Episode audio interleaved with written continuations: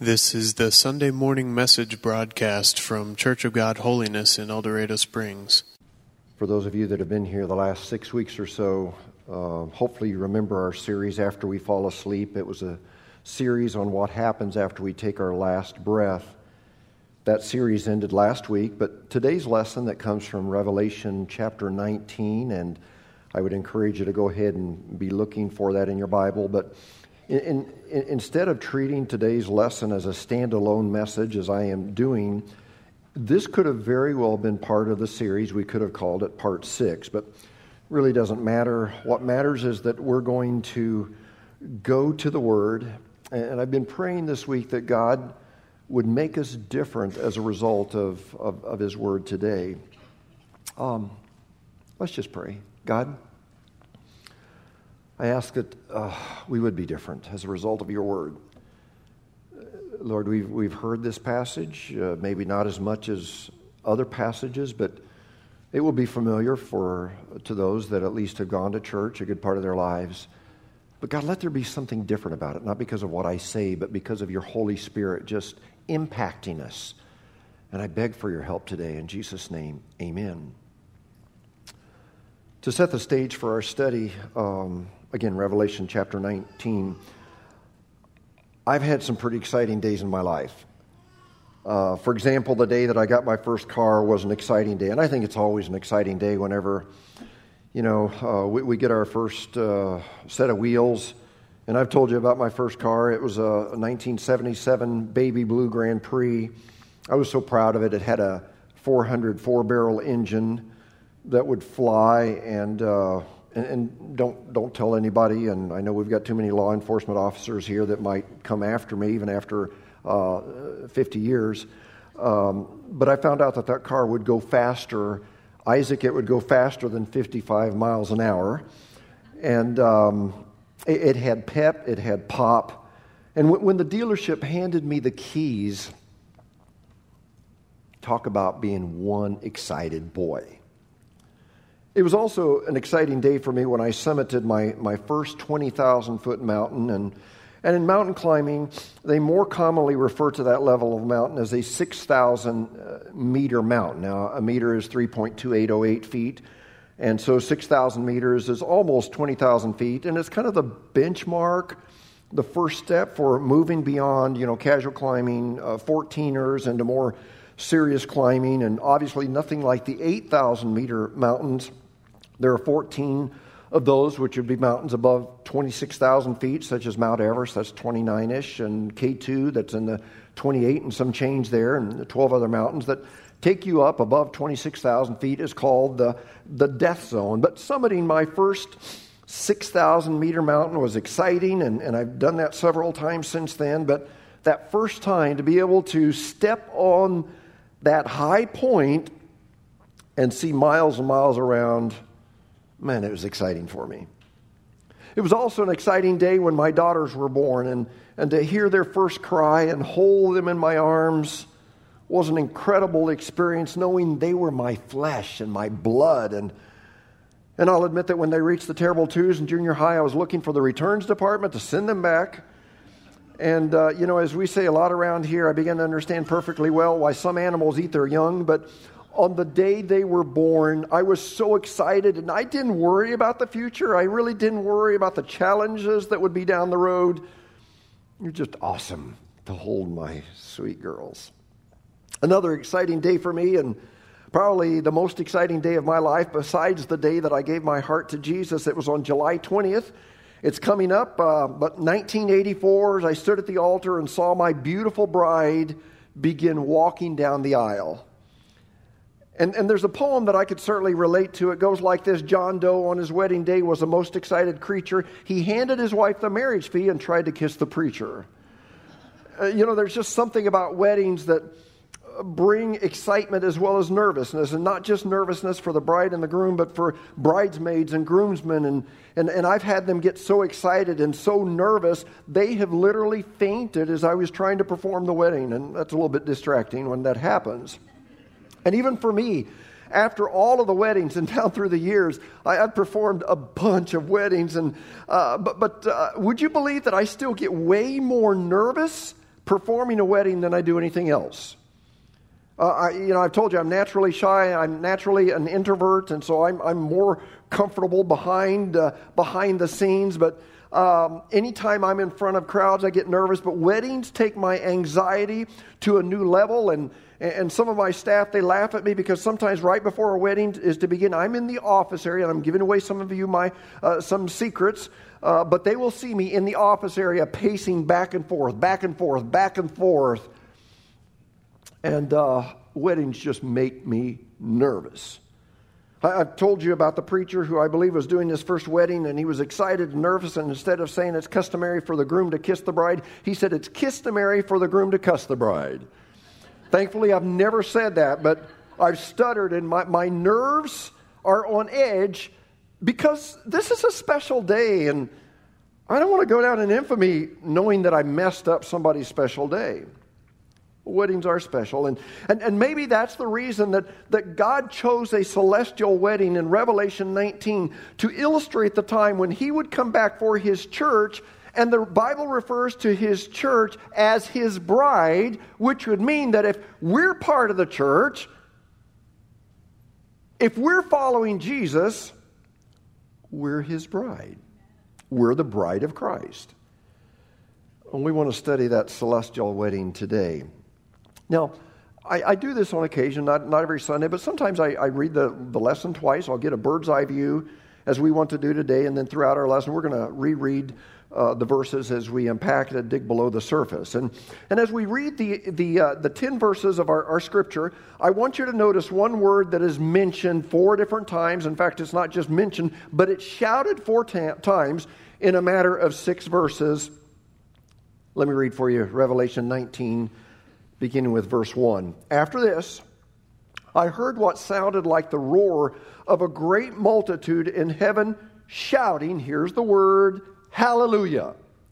Salvation and glory and power belong to our God. For true and just are his judgments. He's condemned the great prostitute who corrupted the earth by her adulteries. He's avenged on her the blood of his servants. And again they shouted. So this is the second time you find it. Hallelujah. The smoke from her goes up forever and ever.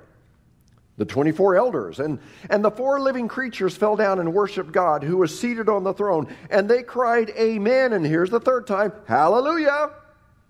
Then a voice came from the throne saying, Praise our God, all you his servants, you who fear him, both small and great. Then I heard what sounded like a great multitude, like the roar of rushing waters, and like loud peals of thunder shouting, here's the fourth time, Hallelujah, for our Lord God Almighty reigns. Let us rejoice and be glad and give him glory. For the wedding of the Lamb has come, and his bride has made herself ready. Fine linen, bright and clean, was given her to wear. Fine linen stands for the righteous acts of the saints. Then the angel said to me, Write. What are you to write? Well, blessed are those who are invited to the wedding supper of the Lamb. And he added, These are the true words of God. At this, I fell at his uh, feet to worship him, but he said to me, Do not do it. I'm a fellow servant with you, and with your brothers who hold to the testimony of Jesus. Worship God, for the testimony of Jesus is the spirit of prophecy. Now, there are several things that just popped out to me. This is, this is a, a, an amazing scripture. And the first thing, and I already mentioned it as we were reading the passage, but, but please notice the shouting that took place at this wedding. The, the shouting started out in, in verse 1. After this, I heard what sounded like the roar of a great multitude in heaven shouting, Hallelujah. Now, today you typically do not have shouting at a wedding. If, if someone is shouting at a wedding, it's probably not a good thing. Nor do you typically hear someone say hallelujah at a wedding.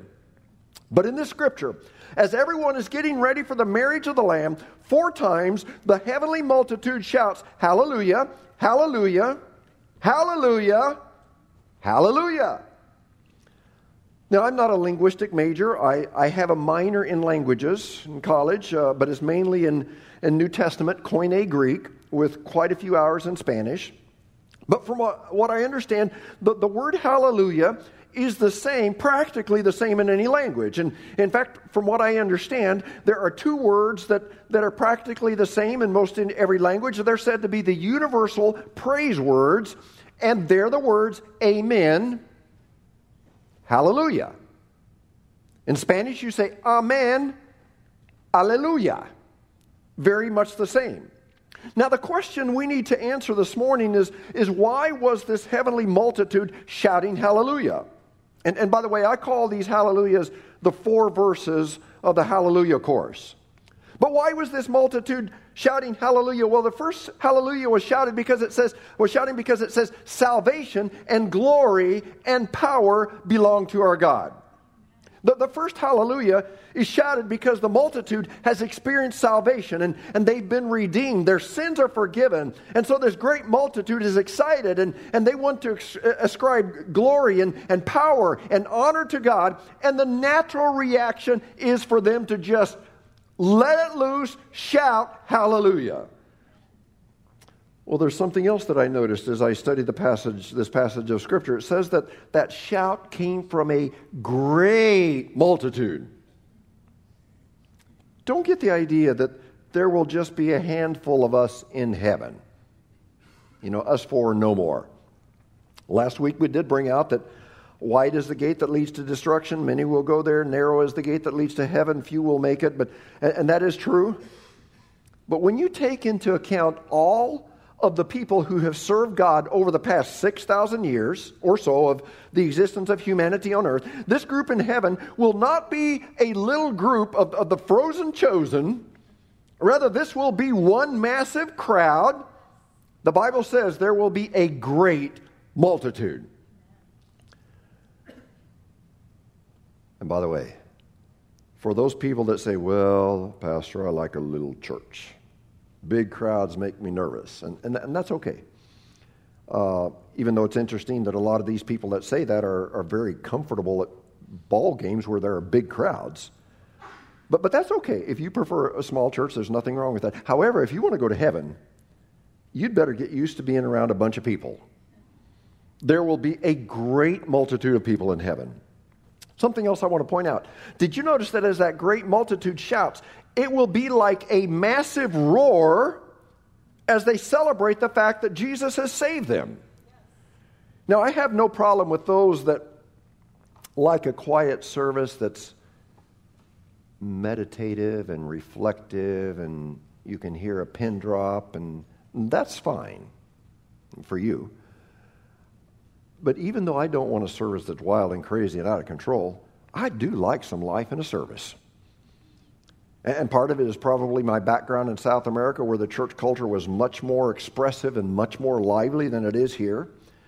And one of the conferences that I remember um, attending, and one that made such a huge impact on me, was, was the Promise Keepers Conference in Washington, D.C. And this was what, 20, 23, 4 or 5 years ago. Over a million men flooded the Capitol. And when those men began to raise their voices for Jesus, it was, it was like a roar. It was almost deafening. And, and that's the way that I imagine the roar is going to be like at this wedding of the Lamb. And, and, and confession, they say confession is good for the soul. Um, here's what I've been tempted to do. And in the New Testament, did you realize that for funerals of wealthy people, they would hire mourners to come in and, and they would weep and wail? Can you imagine having that for a job and someone, okay, I've got a loved one that died. I want you to come in and I want you to weep and wail uh, during the funeral because that was, that was kind of the thing that you did. And, and the wealthier they would be, the, it would be louder. They would have more and more people there. And, uh, and I would never do this, but I've thought about hiring people to come in to our services just to say amen and hallelujah and bring a little bit of life and, and I know that'd be hypocritical and not be pleasing to God. He doesn't want forced worship. But I think it would be healthy for us on occasion. It might scare me the first couple of times, but I think it might be healthy for us on occasion to squeeze out an amen, hallelujah. I think I could dig it. anyway, before I got off on the rabbit trail, if you're uncomfortable with expressions of praise and worship, and if you're uncomfortable with music that might tend to be a little bit loud, you better start getting used to it, brother. Because on that day, described in Revelation 19, the praise and worship will be so loud, it will sound like a roar as the multitudes give praise to Jesus for the fact that they have been saved from a life of sin. And really, when we think about it, the Lord, the Lord has done so much for us. There ought to be a little bit of expression. Jesus has saved us. He's forgiven us. He's taken our sin, thrown it into the sea of forgetfulness to be remembered against us no more. He's written our name in the Lamb's book of life. Again, that ought to cause you to squeak out a little feeble amen. Thank you. Still kind of wimpy. There's another hallelujah that we read about. I call it the second verse of the uh, Revelation 19 hallelujah chorus. And this one initially is a bit confusing. T- to me, it seemed inappropriate until I studied it. In verse 2, it says, For true and just are his judgments. So catch the theme here judgment. He's condemned the great prostitute who corrupted the earth by her adulteries. He has avenged on her the blood of his servants. And again they shouted, Hallelujah. The smoke from her goes up forever and ever. So, why would there be a hallelujah shouted when there's judgment? That's insensitive. Seems inappropriate. Well, this great multitude realizes that one day Satan is going to be judged. Satan sails a sinking ship he's going down big time. And as that great multitude in heaven realizes that Satan's days are numbered, uh, they realize that their days of being tempted and harassed and stressed and distressed are past. They're over. They can't help themselves. And that multitude again roars, Hallelujah. There's another hallelujah. We read in verse 4. The 24 elders and the four living creatures fell down and worshiped God who were seated on the throne. And, and, and notice something interesting here. They, they don't just shout hallelujah, that's what they've always done, but they add another word of praise and they cried, Amen. Hallelujah. Getting really radical here. 24 elders. Who's that? Anybody have any idea? And I can't give you a for sure answer.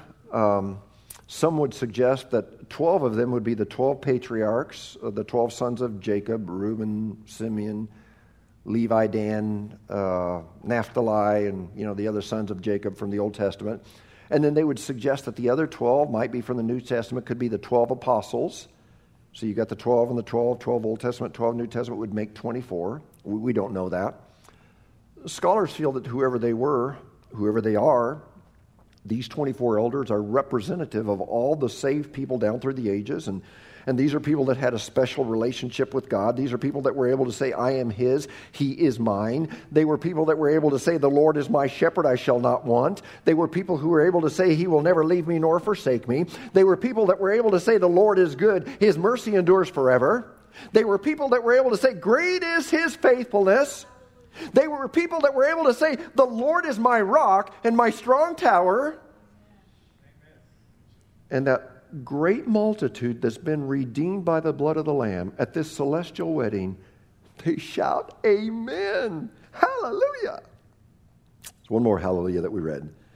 And I love the word picture used, pictures used in this verse in verse 6. Then I heard what sounded like a great multitude and catch these word pictures like the roar of rushing waters and loud, like loud peals of thunder, shouting, Hallelujah for our Lord, God Almighty reigns. And there's so much we could unpack in this verse, but first notice the, the sound of the first sound effect uh, it highlights. It says, with the roar of rushing waters. If you've ever been to Niagara Falls, um, and, and, actually not so much now because they've throttled back a lot of the water. It's not like it used to be. I think it's what is it, 20 or 30 percent of what it used to be. But if you go to another falls where there's a lot of water rushing over rocks or down the mountainside, you can kind of get a mental picture. And, and, I love to see, I, I love to hear, I love to just kind of feel it. Um, you know, it just, um, as it comes thundering down the mountainside, it says the roar, picture this, of rushing waters. But then it also says that there was a noise that sounded like a loud peal of thunder. Now, on occasion, in a thunderstorm, there will be the crash of thunder that just startles you. And generally, that follows lightning that has taken out, like it did here at this church, took out our phones, our internet, uh, our sign, uh, several things like that. We came into Monday morning, and it was Sunday night, the storm, and uh, took out a bunch of stuff. And I think we've got most everything up, up and running now. Uh, but that'll be that crash of thunder that just kind of startles you. But I, I don't know for sure, but I, I, I kind of think that it's referring to that thunder that I love. It, it starts as a low rumble and it just keeps getting louder and louder. And, and, and, Craig, you know about it, just, you know, keeps going and going and going, and it just vibrates your house in your chest. And I love thunder like that. And God's people at this wedding, with, with, sounds like a roar from rushing waters and, and a loud peal of thunder that vibrates everything around them. At the end of verse 6, they celebrate the fact that the Lord God Almighty reigns. And they celebrate the fact that God is on the throne. They celebrate the fact that God is above all others. The song says it so well. You've heard it. He's higher than the highest, greater than the great. No one will ever take away his crown. He's more mighty than the mightiest. He reigns from above. He's the all time, undisputed, undefeated champion of love. That's the shouting that goes on at the wedding. Let's look further into this wedding. You can't have a wedding without a bride. And who's the bride at this wedding? Again, as I already mentioned, we. We. Those who are serving Jesus, we as the church, we're the bride. Verse 7 Let us rejoice and be glad, give him glory, for the wedding of the Lamb has come, and look, look, his bride has made herself ready. So the bride has gone to great lengths to make herself ready, to prepare herself for the wedding. You've heard me say many, many times that, you know, I, have never seen an ugly bride at a wedding. I've seen some that barely made it. They had to work extra hard to get there, but every bride, by the time they fixed their hair, put on their makeup, the beautiful dress. There are no ugly brides at weddings. And, and, and our scripture says that the bride, or in other words, the church, those of us who call ourselves followers of Jesus Christ, we must also make ourselves ready. Whether or not you know this, we were all literally hit with the ugly stick of sin, and sin is ugly. Uh, when God saved us, thank God He took away the ugliness. He made something beautiful out of our lives. And, and, and Jesus, the groom, listen, is not okay with an ugly bride. And of course, the way that we as a church become an ugly bride is to allow sin to come into our lives. In the, in the sight of God, sin makes us ugly. If I have, if you have unconfessed sin in your life, before God, you're ugly. Of course, He loves you. But that's what makes a child of God ugly when sin comes into our lives.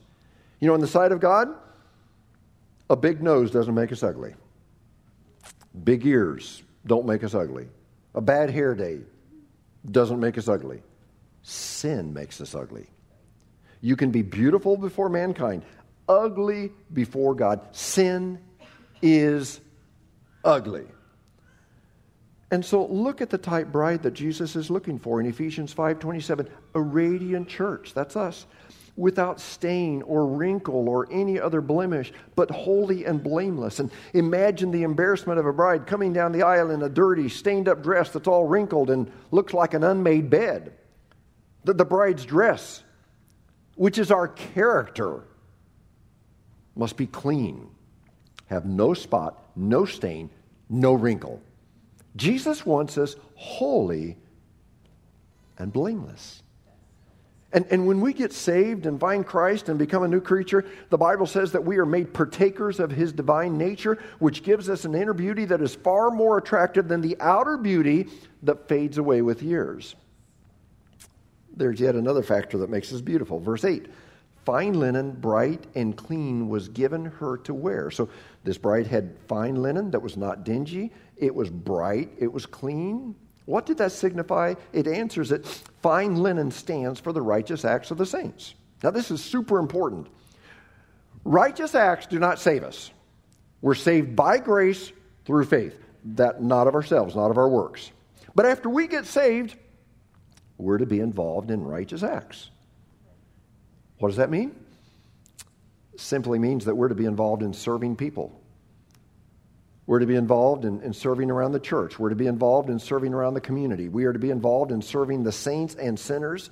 And righteous acts are those things that you do. Some may be in front of people, some may be behind the scenes. But these righteous acts are not to be done, are not done to be noticed or done for pay, but they're done because we love Jesus and we love people.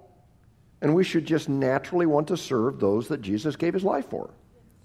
And God is keeping the books on all of your righteous acts. And for some of you, your book of righteous acts is going to be thick.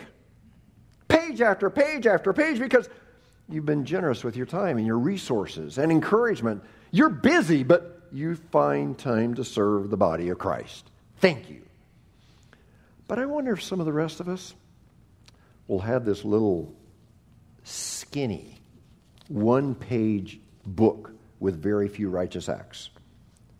Because even though we have time or could have made time or should have made time, we're all about ourselves. We're all about making money or just having fun, blessing numero uno, blessing ourselves, blessing number one. So the question is are we storing up any righteous acts? Because again, remember what verse 8 said fine linen, bright and clean, was given her to wear. Fine linen stands for the righteous acts of the saints. So at this wedding, at our wedding, at your wedding, where we will be united to Jesus, if we look at our righteous acts or the lack thereof, will the linen we wear be fine and bright and clean, or will it be dingy, faded, and stained? That is being determined right now by your righteous acts. There's something else that I noticed in, in Scripture. There were invited guests. Verse 9 Then the angel said to me, Write, blessed are those who are invited to the wedding supper of the Lamb. Now, every wedding has guests. Even if it's a private wedding, I've had those that have said, Well, Pastor, we just want this to be private, just the two of us. And according to the law in Missouri, you have to have at least two witnesses. Uh, you know, besides the wedding party, besides the minister, you've got to have two witnesses there. And um, the wedding of the Lamb will also have guests. Who are these guests that are invited to the wedding supper? Well, those who have been saved down through the ages. One of those guests will be Moses. And, and can you imagine what it's going to be like to see Moses? Have you ever thought, what are you going to say to Moses when you see him for the first time? And what do you think Moses will look like? You know, sometimes we see this guy, uh, somebody with a beard way down here, and we'll, we'll say, There goes Moses. Um, I, I, I kind of picture Moses having a beard down to his knees. I don't know. That's just the way I picture Moses. Uh, you know, we'll, we'll get to see, I believe one of the guests will be Zacchaeus. Zacchaeus was a wee little man. A wee little man was he. Have you ever wondered what Zacchaeus looked like? We, we know he was vertically challenged, so how tall was he or how short was he? I'm assuming another one of the invited guests will be Samson. Now, now that blows my mind because he had a checkered past. Remember all the stuff, bad stuff he did? But God put him in Hebrews 11, the hall of faith. That's confusing. Aren't you glad for forgiveness and cleansing? But I, have wondered what will Samson look like? I mean, will, will he be this guy with huge muscles? I mean, kind of like me, and or, uh, or or will he be just kind of wimpy looking, like you know Ryan or or Dave or I don't know what Samson will look like, but but I, I, I want to go up to him and say, dude, how did you kill a thousand of the enemy with the jawbone? And I'll say what the NIV says instead of the King James version, but the jawbone of a donkey. How did you do that? How about the Apostle Paul? What, what do you think he's going to look like? I, I kind of picture him as a stocky man, kind of short, with horned rimmed glasses. And I know we won't have glasses in heaven, but that's what I think he might just put on just for looks. You know, glasses that are thick like the bottom of Coke bottles. But it'll be amazing to see all of these celebrities that we have heard about all of our lives, and celebrities not from Hollywood, and, and there might be a few that will make it from there, but but I'm talking about faithful followers of God from the Bible and Abraham and Isaac and, and Jacob and, and David and Peter and James and John and Deborah and Ruth. Won't it be amazing to just go up there and say, You've never heard of me? My name's Joe. I'm so glad to meet you, Moses. hey, hey, Ruth. I've read your story, been inspired by your story in the Bible. I'm Joe. Won't it be amazing whenever we get together at our wedding? A couple more things, and then we'll go. The scripture has so many amazing details, but something else I noticed, and I'm glad it mentions this in verse 9. The angel said to me, Write, blessed are those who are invited to the wedding supper of the Lamb. So if there's supper, that means there's going to be food. I thought I'd get a couple of amen squeaked out on that one. But can you imagine the incredible food that will be at the wedding of the ages? Uh, you remember the wedding at Cana of Galilee in John chapter 2, the wine ran out and, and Jesus changed water to wine, and that's some people's favorite scripture right there.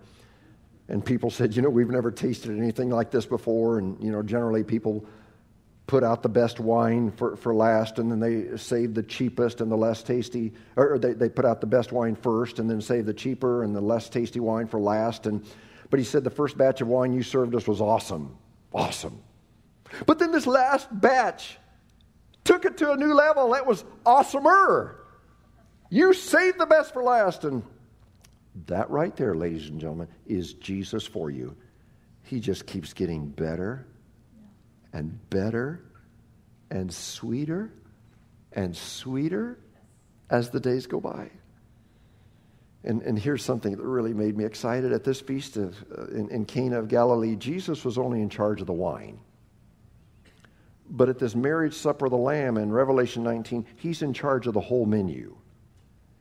Can you imagine what the master chef is going to plan for us?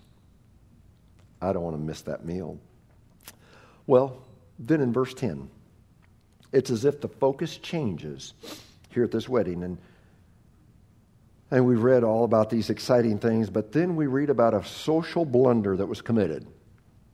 I don't know if you've ever committed a social blunder, and, and, and, and, and I have. And sometimes when I travel around to these different countries, you know, sometimes you're supposed to shake hands, sometimes you're not supposed to shake hands. And, you know, sometimes it's okay to cross your legs and, uh, show the bottom of your shoe. Other times, that's a no no. And, and so sometimes, you know, I find out, oh, you idiot, why did you do that? That's a social blunder. And, but John committed a major social blunder here in verse 10. At this, I, which had been John, we call him John the Revelator, he's having this vision, writing this down, and fell at his feet. He, he fell at the feet of the angel that's giving him the details of, of our wedding.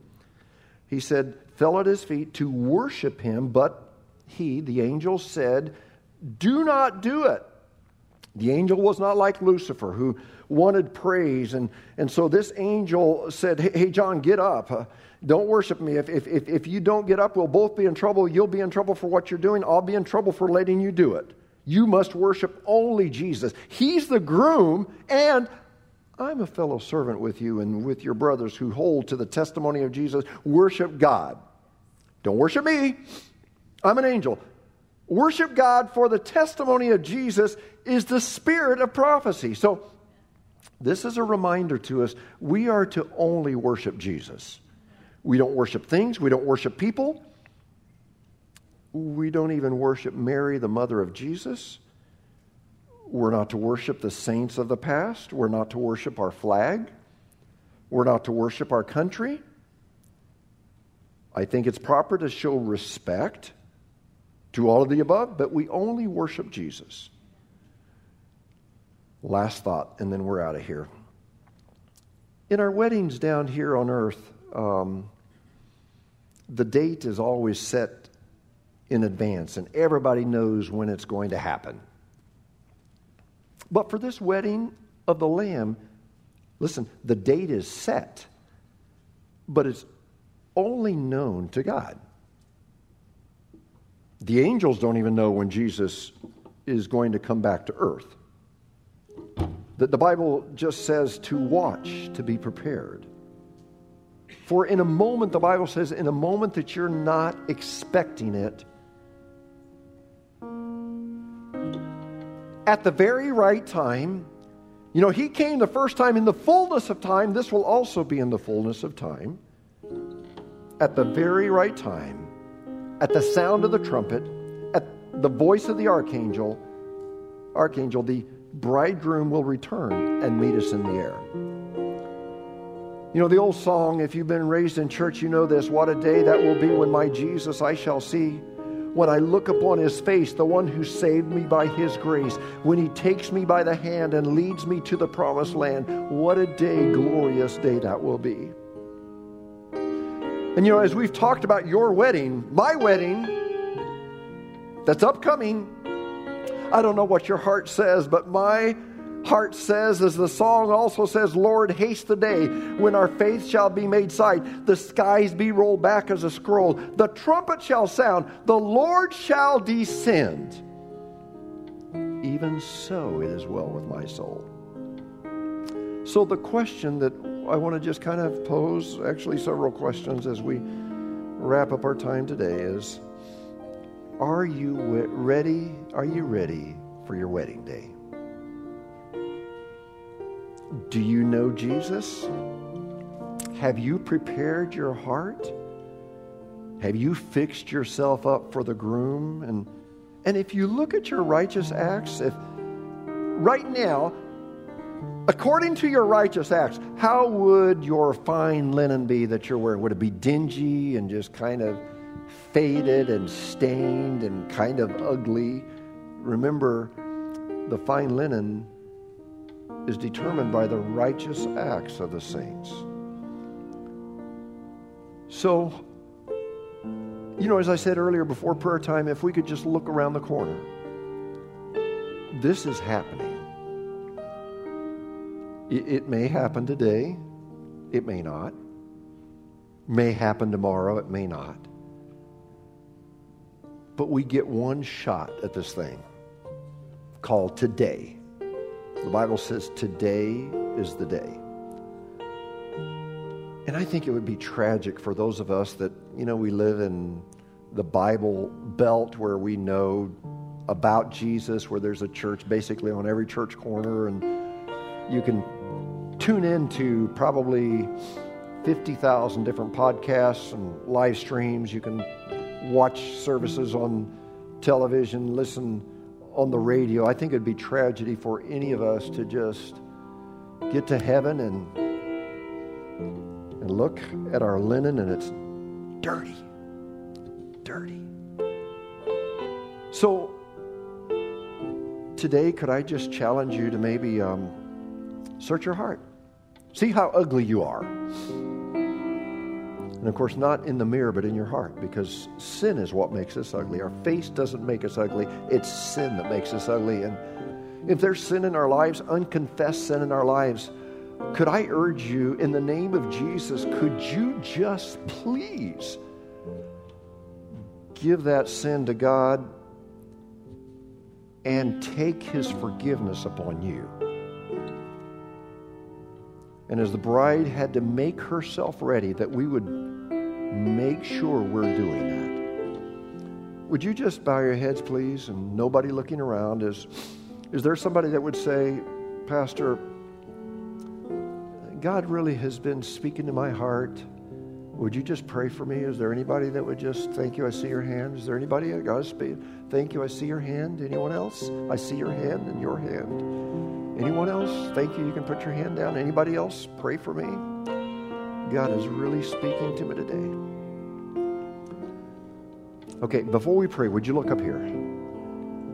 I'm thankful that you ask for prayer, but could I just ask you, whenever we give our prayer now, could you just pray in your heart and in your mind and say, God, here I am. You've spoken to me. I ask you to forgive my sins. I accept your forgiveness and the salvation that you want to give me. I want to make sure that I'm making preparations for my wedding day. Could you just do that as we pray together? Oh God, I want to thank you for your word. This is such an exciting day to live. And I know it had been exciting a couple thousand years ago whenever Jesus walked this earth to be able to see Jesus in person. But Lord, to think that perhaps 2,000 years later, we perhaps could be that generation that will be caught up in the rapture of the church. Lord, these are exciting days. God, don't let us miss it. Don't let us blow it.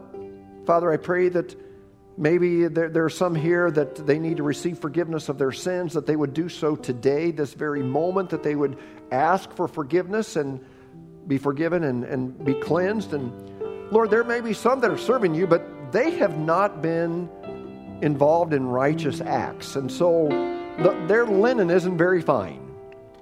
And Lord, I pray that we would begin to just serve people, serve God in, in ways that are tangible, not to impress, but Lord, just to make sure that we're serving those that you gave life, your life for.